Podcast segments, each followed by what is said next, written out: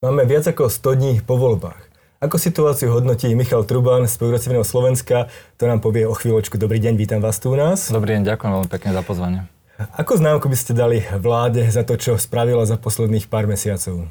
Myslím si, že veľa ľudí sa zhoduje v tom, že tú koronu zvládla celkom dobre po tej zdravotníckej stránke, ale tam, kde vlastne ako keby zakopáva, sú tam také dve roviny. Jedna rovina je pomoc ekonomike a podnikateľom, ktorá práve aj v tej korone mala byť e, expresnejšia a mala byť akože rýchlejšia a s menšou mierou byrokracie. A potom taká tá ďalšia vec, ktorú všetci kritizujú, asi e, komunikácia nášho pána premiéra na sociálnych sieťach. Ak môžem sa dostať k tej prvej veci, a to je možno tá rýchlejšia, adresnejšia pomoc, oni sa vyhovárajú na to, že systémy, ktoré tam sú, tak sú zastarané, verejná správa príliš dobre nefunguje, jednoducho prišli noví ľudia bez nejakých veľkých skúseností, takže tam to asi celé stroskotalo. To je všetko určite pravda, ale práve preto treba hľadať riešenie, ako to obísť. Nemôže sa človek spoliehať alebo navrhnúť riešenie pomoc podnikateľom, ktorá ide práve cez celý ten byrokratický aparát. A práve preto trebalo možno, a tých peňazí bolo naozaj dostatok, v tom čase, keď podnikatelia mali veľkú neistotu, nevedelo sa vôbec, keď si zoberiete 2-3 mesiace dozadu, že čo vlastne, ako dlho to bude trvať, čo všetko bude pozakazované. Takže tam mala byť podľa mňa oveľa širšia podpora podnikateľom bez, bez nejakých väčších byrokratických prekážok a potom sa mohlo niečo kontrolovať. Čiže asi, my sme napríklad ten konkrétny príklad, podnikatelia museli vypisovať maily si s úradmi, museli to tlačiť, zložité žiadosti.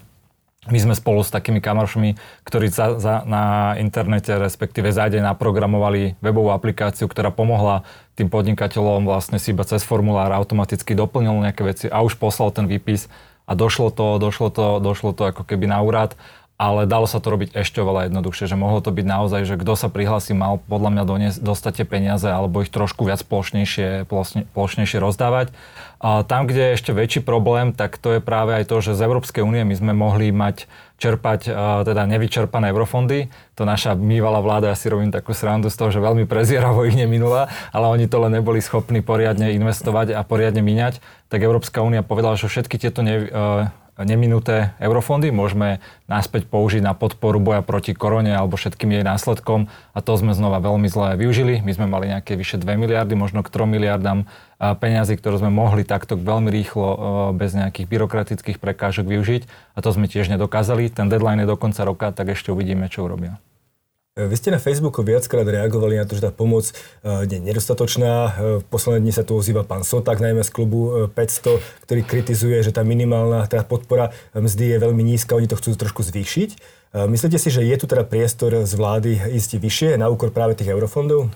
Určite, to sú veľ, veľké peniaze v, v rôznych iných krajinách. Tam im ostalo iba zo pár peniazy a oni vytvorili rôzne schémy. Napríklad ja si myslím, že Dala sa vytvoriť schéma pre cestovné kancelárie, ktoré by dostali naozaj veľké množstvo peňazí. Dala sa vytvoriť schéma oveľa lepšia na tie reštaurácie. Dala sa vytvoriť kopec, kopec ako keby odvetví, ktoré boli tým zasiahnuté. Tak sa dalo tomu pomôcť. My sme sa aj bavili s nejakými rôznymi inými ľuďmi, že prečo to vlastne vláda nerobí, že príde mi to ako keby také mentálne nastavenie toho, že, že ľudia si musia tie peniaze ako keby že odmakať a nerozumiem, prečo ich proste nedávajú, lebo naozaj sú tam a dajú sa veľmi rýchlo bez byrokracie rozdeliť a tým ľuďom a nerobia to. Takže tie peniaze by aj nešli na úkor dlhu, lebo sú práve z eurofondov, predpokladám. Ale je tu iná otázka a možno, možno komplikovanejšia. Máme tu e, čoskoro veľký fond EÚ, ktorý má prísť, priniesť miliardy a miliardy eur. E, tento fond ale nechceme prejesť a možno ani tie eurofondy nechceme prejesť. A tým, že ich vlastne vláda vyplatí podnikateľom, tak ich preje. Nie je lepšie tie peniaze radšej investovať do nejakej infraštruktúry, do niečoho, čo posunie Slovensko dopredu? Určite. Toto, bola jedna, toto bolo vlastne to, že štát mal pomáhať podnikateľom, keď im pozakazoval robiť napríklad nejakú činnosť. On zatvoril reštaurácie a zakázalo sa cestovať a podobne. Trebalo týmto podnikateľom pomôcť, aby tu celá krajina neskrachovala. Však sme videli aj v rôznych rebríčkoch sme boli na tom najhoršie v korone, ale respektíve v tej zdravotníckej časti sme boli najlepšie, ale v tej ekonomickej e, sme boli najhoršie. Teraz ten balík tej obrovskej pomoci, ktorý má prísť, tak to bude samozrejme treba veľmi, veľmi dobre reinvestovať. Je to obrovská príležitosť pre našu krajinu posunúť sa zásadnými skokmi dopredu a bude treba naozaj e, si poriadne povedať, čo sú tie priority, podľa mňa by mal vzniknúť nejaký štáb, ako bol pri tej korone, tak by mal vzniknúť, asi to bude na úrade vlády, myslím, že pán Matovič si to celé zobral ako kebyže pod seba, čo aj dobre, pretože je to obrovská priorita pre Slovensko a naozaj nech sa to robí transparentne znova s odborníkmi, ekonommi a, a ľuďmi, ktorí sa do toho naozaj vyznajú, aby sa tie peniaze presne neprejedli, ale aby sa zainvestovali do našej, do našej budúcnosti tak, aby sme trošku lepšie zase dobehli niektoré iné krajiny, alebo by sme sa to mali lepšie. Ja zatiaľ nemám ten pocit, že pán premiér sa vyjadril, že by si zobral na starosť. Pán Sulik povedal, že by to tak malo byť, ale neviem, neviem teraz, že ako to nakoniec, nakoniec celé dopadne. Ja som počul možno také nejaké okay. zákulisté informácie, že to chce mať, možno, ale uvidíme, možno sú to len také reči. Dobre, v každom prípade to dôležité a otázka je, kam by ste tie peniaze investovali vy, keby ste boli vo vláde? Uh, najväčšia priorita, čo dlhodobo vie krajinu posúvať, to je vzdelávanie. Uh, myslím si, že my máme v rámci vzdelávania teraz na, na celej škále od základných, stredných, vysokých škôl, aj vedy a výskumu obrovské, obrovské nedostatky, aby som veľkú, veľkú časť tých peňazí smeroval, smeroval práve tu hlavne na nejakú podporu vedú a výskumy, výskumu, veľká miera digitalizácie, pretože znova toto všetko vie šetriť náklady, šetriť životné prostredie, zefektívňovať veci, zjednodušovať nám život. Takže pozrel by som sa na, na moderné technológie, na, na na, na takéto investície, ktoré sú naozaj že, že moderné a dlhodobo vedia krajine, krajine pomáhať. Uh, asi a znova ešte by som, že veľmi podľa mňa, že ja som tiež není najmudrejší v tom, že kde by som to dal, strašne treba v tomto podľa mňa nájsť taký konsenzus, lebo je to naozaj že obrovský balík a bolo by super, keby naozaj tá pomoc smerovala tak, že veľa odborníkov, ekonomov sa zhodne, že toto je to, na čo to potrebujeme a aj celá krajina sa potom oveľa ľahšie zapojí, ako keď sa to začne dávať do nejakých programov, či už, neviem, starých, alebo oprava kanalizácie, alebo možno, že niektorých nemocníc, ktoré nepotrebujeme, pritom potrebujeme možno menej nemocníc, ale kvalitnejších a podobne.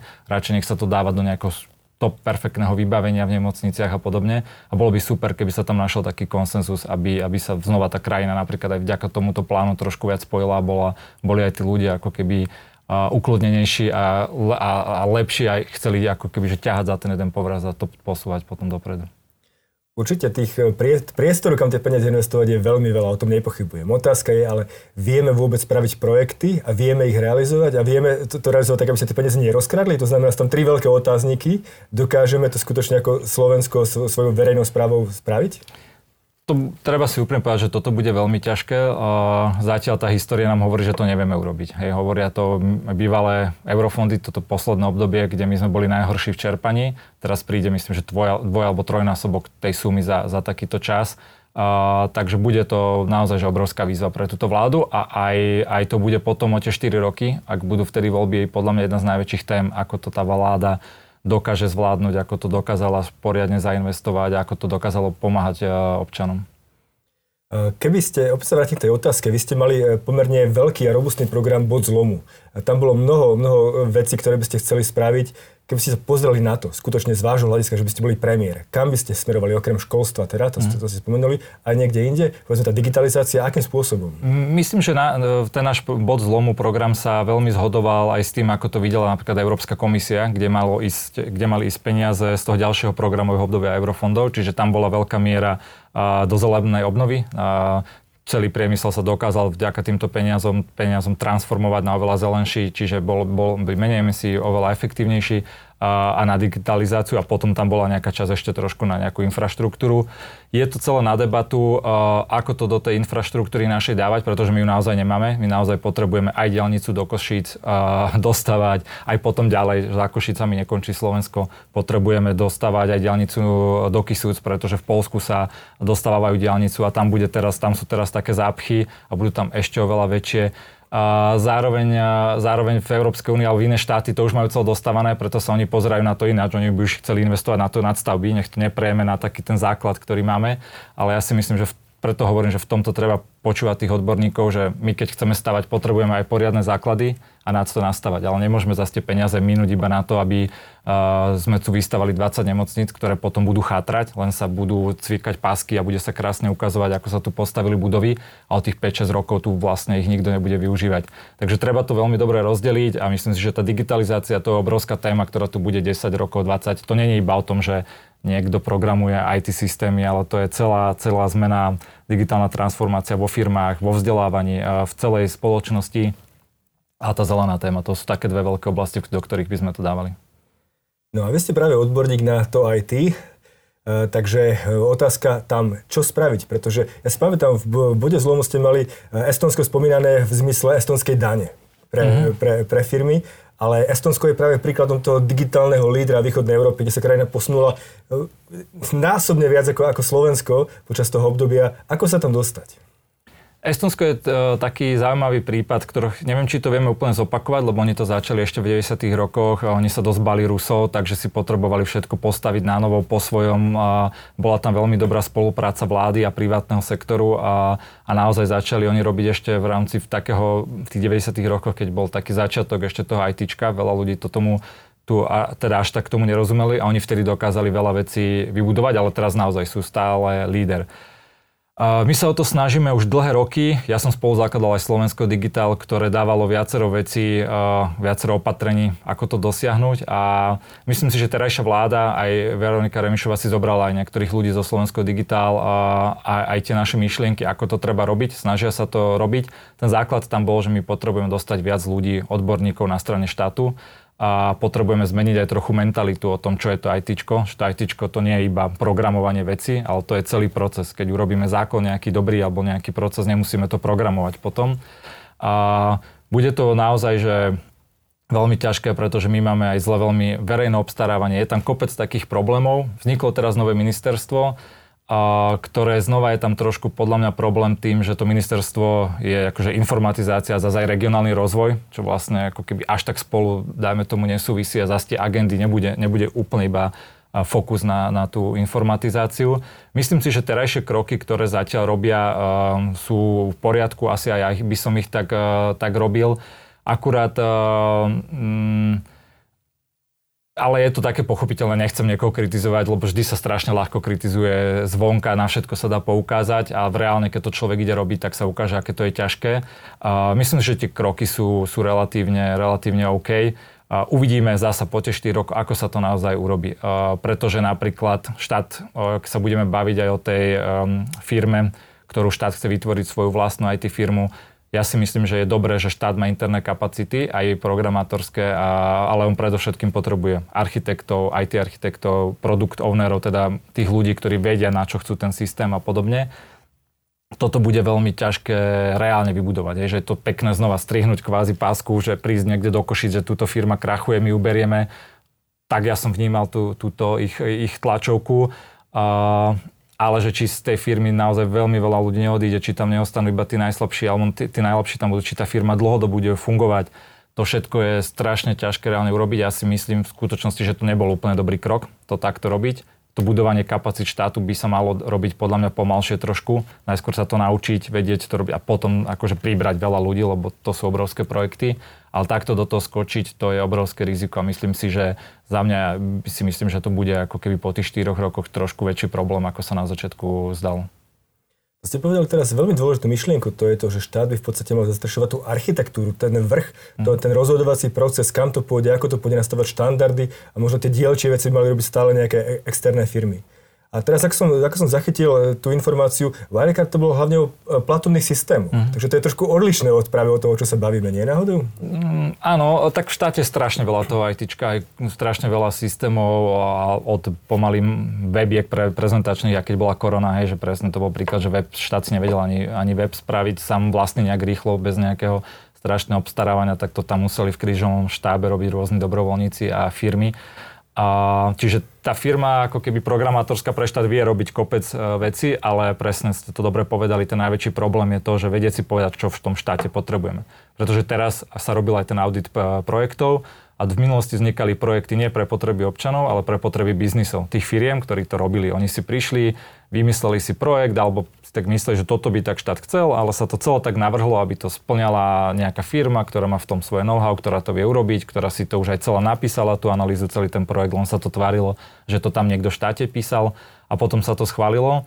Takže toto je jedna zo základných vecí, ktoré treba spraviť, aby v štáte vznikali tie nápady, tie projekty, to, čo treba robiť a potom aj tá architektúra, aby to tam vedel niekto udržať, ten manažer, ten projektový riaditeľ toho, lebo to nie je úplne ľahké. Je ľahké si vymyslieť, že poďme túto robiť nejakú aplikáciu, poďme robiť túto nejaké registre alebo ja neviem, hociakú službu, ale potom to vedieť aj urobiť, udržať, to je strašne potom reálne ťažké a to každý manažer, každý projektový manažer vie povedať, aké sú s tým spojené problémy a duplom v štáte, kde je obrovská byrokracia.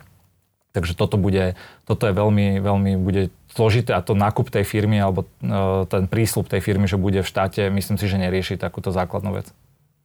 A možno to bude najväčší problém, že e, na to treba skutočne kľúčových odborníkov, veľmi, veľmi, uh, veľmi vzdelaných ľudí, a, ktorí sa vyznajú v tých problémoch, ale oni sú určite veľmi, veľmi drahí.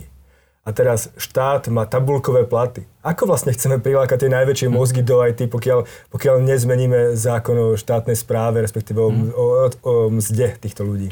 Tak touto firmou by sa to riešilo, že to by bola štátna firma, nejaká akciovka, kde by tie tabulkové platy neplatili, takže tam by si oni mohli dávať e, ako, ako normálne komerčné, komerčné ceny. V tej firme by to bolo tým pádom v poriadku, ale práve hovorím, že tá firma to nevyrieši sama. Štát sám potrebuje, e, priamo tam musia pracovať, či už na to ministerstve, architekti a podobne. Myslím si, že dá sa to robiť už rôznymi príplatkami a podobne, že tá suma vie byť norm, akože normálna, ale jasné, že to je obrovská téma, zase tabulkové platy a štátne platy v celej, celej, v, celom, v celom našom štáte, od učiteľov po, po zdravotníkov a všade možné. Takže toto je samostatná téma. Preto hovorím, že je tam strašne veľa problémov, keď chce niekto urobiť nejaký normálny IT projekt do toho, jak to vymyslieť, jak to urobiť, jak to obstarať, komu, koho zaplatiť vlastne za tie, za tie sumy a, a treba to začať robiť v malom, pomaly, vyskúšať nejaké piloty. Tak to urobil napríklad v Anglicku. Oni mali veľmi podobné problémy ako my, že urobili obrovský e-health a brutálny problém, hej, pretože to nefungovalo predražené. Kopec, kopec projektov, ktoré potom presne takto isto ako my a oni to urobili tak, že začali vytvárať malé týmy, ľudí, ktorí robili piloty, hej, že v tom týme bol napríklad grafik, nejaký programátor, nejaký ten manažer toho, aj legislatívec, aby vedeli vlastne so zákonom, lebo oni prinašali aj úpravy zákonom a podobne a prišli povedať, OK, že toto by asi ľudia potrebovali, poďme to vyskúšať. Urobili, naprogramovali takú službu, malúčku, jednoduchú ľudia, bolo vidno z dát, že je o to veľký záujem, tak už povedali, áno, poďme toto zakomponovať do štátu, urobiť veľký systém z toho a ďalej to napojiť. Takže toto je ten spôsob, ako to robiť a nie opačne, že prídem, že my potrebujeme takýto obrovitanský systém, zaplatí sa za to 50 miliónov, neviem, vymyslím si, a vlastne potom sa zistí, že to nikto nepoužíva. Ja sa teraz snažím trochu pomáhať aj mestám, tak zadarmo, napríklad aj v Bratislave, radiť pri tom a rôznym iným mestám, ako tam chcem ukázať, ako sa to aj tyčko dá robiť. A jedna taká úsmevná príhoda z jedného mesta, nie je to z Bratislavy, ale nepoviem radšej z ktorého, ale je to taká úsmevná, je, že presne oni robili také tie elektronické služby pre mesto, aby si občan mohol online niečo naklikať a vlastne, že stálo ich to, neviem, vtedy, že 100 tisíc urobiť pre to mesto a za celú tú dobu to využil jeden človek. Tak ten primátor sa potom, si robil potom strandu, že to som mohol kúpiť e, nejaké auto za 100 tisíc a tomu človeka tým autom doviesť, vybaviť mu to na tom úrade a ešte mu ho nechať a že to by bola služba, služba mestu. Takže niekedy sa aj takéto absurdnosti dajú, že keď si človek pozriete štatistiky využívateľnosti tých elektronických služieb napríklad v mestách, tak tá jedna transakcia, že niekto niečo podá elektronicky to mesto stojí niekedy, že 1000, 5000 eur, keď to človek prepočíta, koľko ten systém stojí. A to není zmysel tej digitalizácie. A ešte všetci zamestnanci v meste sú na to nahnevaní, jak to nefunguje, jak to musia znova tlačiť a podobne. To hovoríme o tých prípadoch, ktoré sú relatívne viditeľné a v malých peniazoch, čo taký štát, kde sa skutočne e, točia stovky miliónov eur, možno na budúc, v budúcnosti miliardy. A tu ma napadá otázka, nechybajú štátu takí odborníci, ako ste vy na túto problematiku? Tak e, je kopec mudrejších ľudí, ako ja som veľmi rád, že aj niektorí išli, uh, išli do, te, do, te, do pomáhať uh, to robiť aj teraz. Ja sa to snažím, ja som aj hovoril, že budem sa snažiť aj takto pomáhať, chcem tam, ja sa s niekým stretnem, poviem nejaký svoj názor na to, ale ja som není zase nejaký strašný, akože najlepší odborník tu na to. To, čo som sa ja pokúšal robiť a prečo ja som išiel do politiky, pretože ta, ja som videl, že vlastne na to, aby človek vedel ovplyvňovať tie veci, uh, aj v tom ITčku, potrebuje byť v tej politike, potrebuje mať ten politický výtlak, lebo ináč mu neprejdú tie jeho priority, ináč ho tam hoci kedy hoci kto zasekne. Takže pre mňa je aj, aj ako keby, že nie že málo, ale ja by som aj rád pomáhal, ale tak nemôžem, lebo som z inej, z inej strany, ale ísť niekde ako keby do nejakej firmy niečo robiť, pretože viem, že tam nakoniec tá politika o tom celom rozhoduje, takže ja som to chcel takto, keď to poviem ITčkárským žargonom heknúť, že dostať sa do politiky a potom by to bola priorita a potom by som ja vedel ako keby uh, z tej väčšej, väčšej ako keby moci alebo z tej, z tej uh, hlavnej vedieť vyjednať s koaličným partnermi nejaké priority preto, aby tá digitalizácia sa zásadne posunula. Takže veríte ale, že e, Veronika Remišová to dokáže posunúť? Myslím, poviem to takto, že ja som na 100% presvedčený, že to bude oveľa, oveľa lepšie, ak to bolo za iných vlád, či už e, keď tam bol Pellegrini alebo Raši, oni, oni sa iba tvárili, že niečo robia a to vlastne vôbec nefungovalo. Viz, viz, vizitka Rašiho sú presne týchto 50 projektov, ktoré on sa si ešte akože ide obhajovať, ale to sú všet, nie všetko, veľa z nich sú biznisové projekty, nefunkčné, všetky sa skoro dali prerobiť. A keby sa oni urobili, tak sme zasa, zasa sa iba minúte peniaze, zasa sme tam, kde sme boli pred 5-10 rokmi, že zasa urobia nejaké systémy, minie sa čas, energia, peniaze ľudí, len na to, že sme mali k dispozícii nejaké eurofondy a vlastne to nikto nebude potrebovať a bude to ešte tak technologicky dlh, dlhodobo potom zase to bude niekto musieť vyriešiť. Štát nemá víziu, teda nemal víziu, možno teraz ju nejakým, nejakým spôsobom naberá ale chcelo by to asi veľa odborníkov, možno aj zahraničných odborníkov z tých krajín, ktorí mali skúsenosti. Je Slovensko otvorené niečomu takému? To, ja by som toto jednoznačne odporúčal. Viem, že aj minule sa ešte ako keby, že snažili tu nosiť nejakých ľudí. A viem, že z Estonska tu bol. Len to sú také, že niekto tu príde na dva dní konzultácií, niečo povie a len potom to treba robiť a keď není tých ľudí, čo by to robili alebo vedeli robiť, ale ja som jednoznačne za to, aby som to odporúčal, aby prichádzali takíto ľudia, ktorí ale robiť tu. Nie len, že prísť a pomudrovať, aj to pomôže, ale normálne, keby dokázali niekoho z Go UK alebo z Estonska takýchto ľudí, ktorí by tu prišli reálne robiť, manažovať tie projekty, strážiť to, reálne akože na tom pracovať, to by veľmi pomohlo. Vy ste pred e, súčasných voľbách chceli hacknúť ten systém a ísť teda podporiť ty práve tým spôsobom, že budete v politike. A tú ambíciu stále ešte máte? Ja ostávam e, stále aj v politike, som podpredseda Progresívneho Slovenska. Uvidíme, kam má potom ešte život závi. Ja som hovoril, že ja ostávam v tej politike. Teraz napríklad cez tú koronu som začal keďže bol taký online svet, tak som online začal konzultovať a pomáhať zadarmo firmám rôznym, teraz to robím mestám, či už s IT alebo podnikaním, podnikaním ako takým. Takže to je nejaká taká ďalšia vec, ktorú ja robím a tretiu narodila sa mi dcera, takže mám také tri nohy, na ktorých teraz stojím. Rodiny, ten také podnikanie a pomoc, pomáhanie, konzultácie a stále aj tá politika. Takže budete sa pripravovať na ďalšie voľby. Myslíte si, že tie budú skôr ako od, od tých 3,5 roka? Uvidíme, uvidíme. To sa všetci pýtajú. Tá matika za tým asi nepustí. Oni majú veľmi, veľmi veľa poslancov ale zároveň naozaj v tej politike, čo som sa naučil, že človek nikdy nevie. Zo dňa na deň to môže byť úplne iné, môže sa čokoľvek, čokoľvek stať, a, ale uvidíme. A spýtam sa, keby ste išli e, opäť do politiky, teda respektíve keby, keby to bola nejaká kampaň, aké boli vaše priority? Mm, teraz moje konkrétne, asi ja stále sa chcem v tej digitalizácii, byrokrat, debirokratizácii a pomáhanie podnikateľom. A tam niekde sa ako keby a, sa ja osobne ako keby že stále, stále pohybujem. A potom progresívne Slovensko má jednoznačne ako keby svoje hodnoty, svoje smerovanie. My sme liberálna strana, progresívna. Ja stále vnímam to, že takom pozitívnom zmysle, že ten progres uh, vie pomáhať krajine, že sa človek, či už osobne, krajina alebo rodiny, hoci kto inštitúcie posúvajú, neustále sa snažia zlepšovať, tak toto ja chcem do tej politiky priniesť, a aby to tak bolo a nejaká taká bazálna slušnosť a taká normálna, normálna komunikácia. Videl som, že v tej politike sa nedá úplne byť ako keby že naj, naj, najslušnejší na svete, lebo a naozaj je tam kopec klamstiev, ľudia si všelijak vymýšľajú, vedia sa, vedia sa dobre vykrúcať rôzne, ale myslím si, že tá úroveň, ktorá je tu teraz, to preskakuje všetky hranice, čo si ľudia mysleli, že to bude. Takže ste sklamaní z toho, ak sa to vyvíja v zmysle povedzme morálky alebo smerovania? Ja som to vedel vlastne ako keby však aj, ja neviem, prečo je veľmi veľa ľudí prekvapených, neviem, z Igora Matoviča, že klame alebo niečo podobné. On to robil celú kampaň, však ja som bol s ním v rôznych debatách a keď sme si vymenali názory, to bolo vidno a dohľadateľné, že on menil častokrát názory, to isté, že Boris Kolár a na druhú stranu je to nejaká zmena, je to, je to niečo iné, treba im, im nechať šancu. Ja som není teraz taký, že my sme tam není a budem nás chval kritizovať každú vec a budem chcieť, aby tá vláda skončila. Ja som šiel do politiky s tým, aby sa krajina niekam posunula. Myslím, že sa to deje teraz, že tá zmena prišla, není taká, ako si ju asi všetci predstavovali, nejak sa to hýbe a keď ja budem vedieť niekde pomôcť, tak, tak pomôžem a keď uvidíme niečo zlé, naozaj naopak, či už to majtičku alebo v politike ako takej, tak to, to budeme kritizovať, ale to neznamená, že tu chce niekto návrat Fica alebo, alebo sa dostať niekde inde.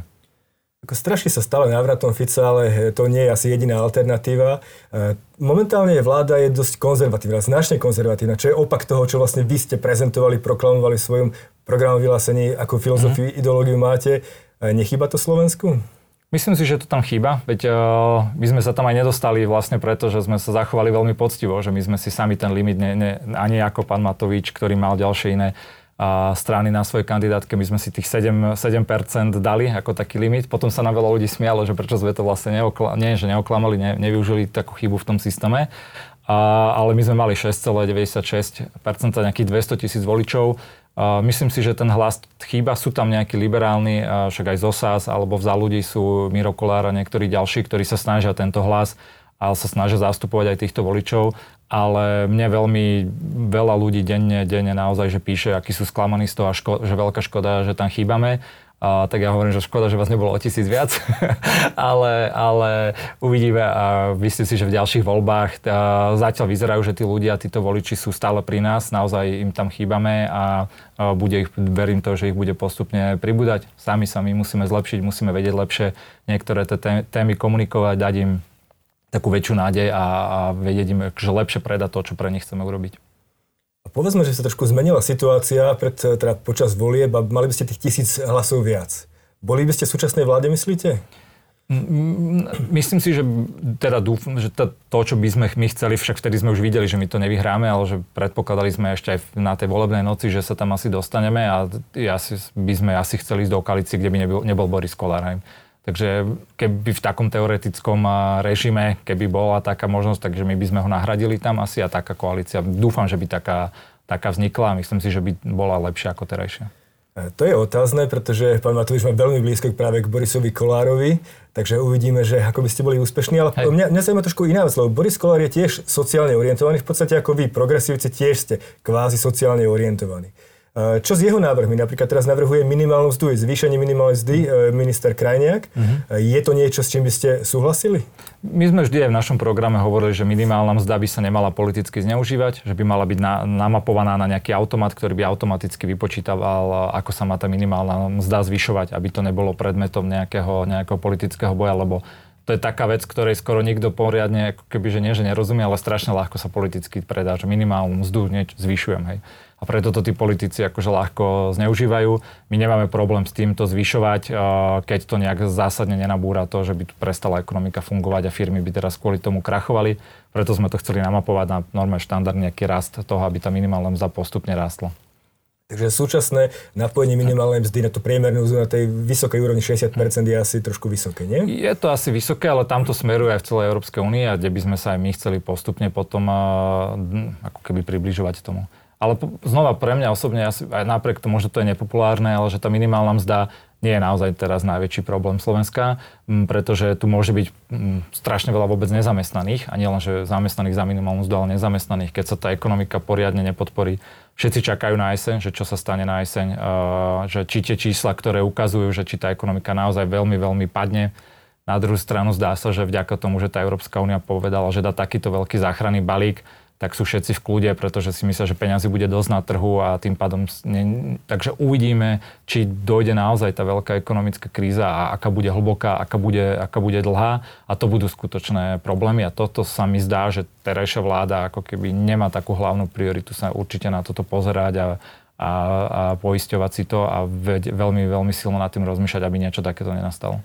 Skutočne sa zdá, že podpora ekonomiky nie je to úplne najdôležitejšie pre vládu, ale sú to opäť sociálne balíky, ktoré rastú. A to ma, to ma zaujíma, čo by ste robili v tejto ťažkej situácii, kedy výrazne rastie dlh, prepadá ekonomika a zároveň je tu nejaká snaha podporovať e, sociálne prostredie práve novými balíkmi.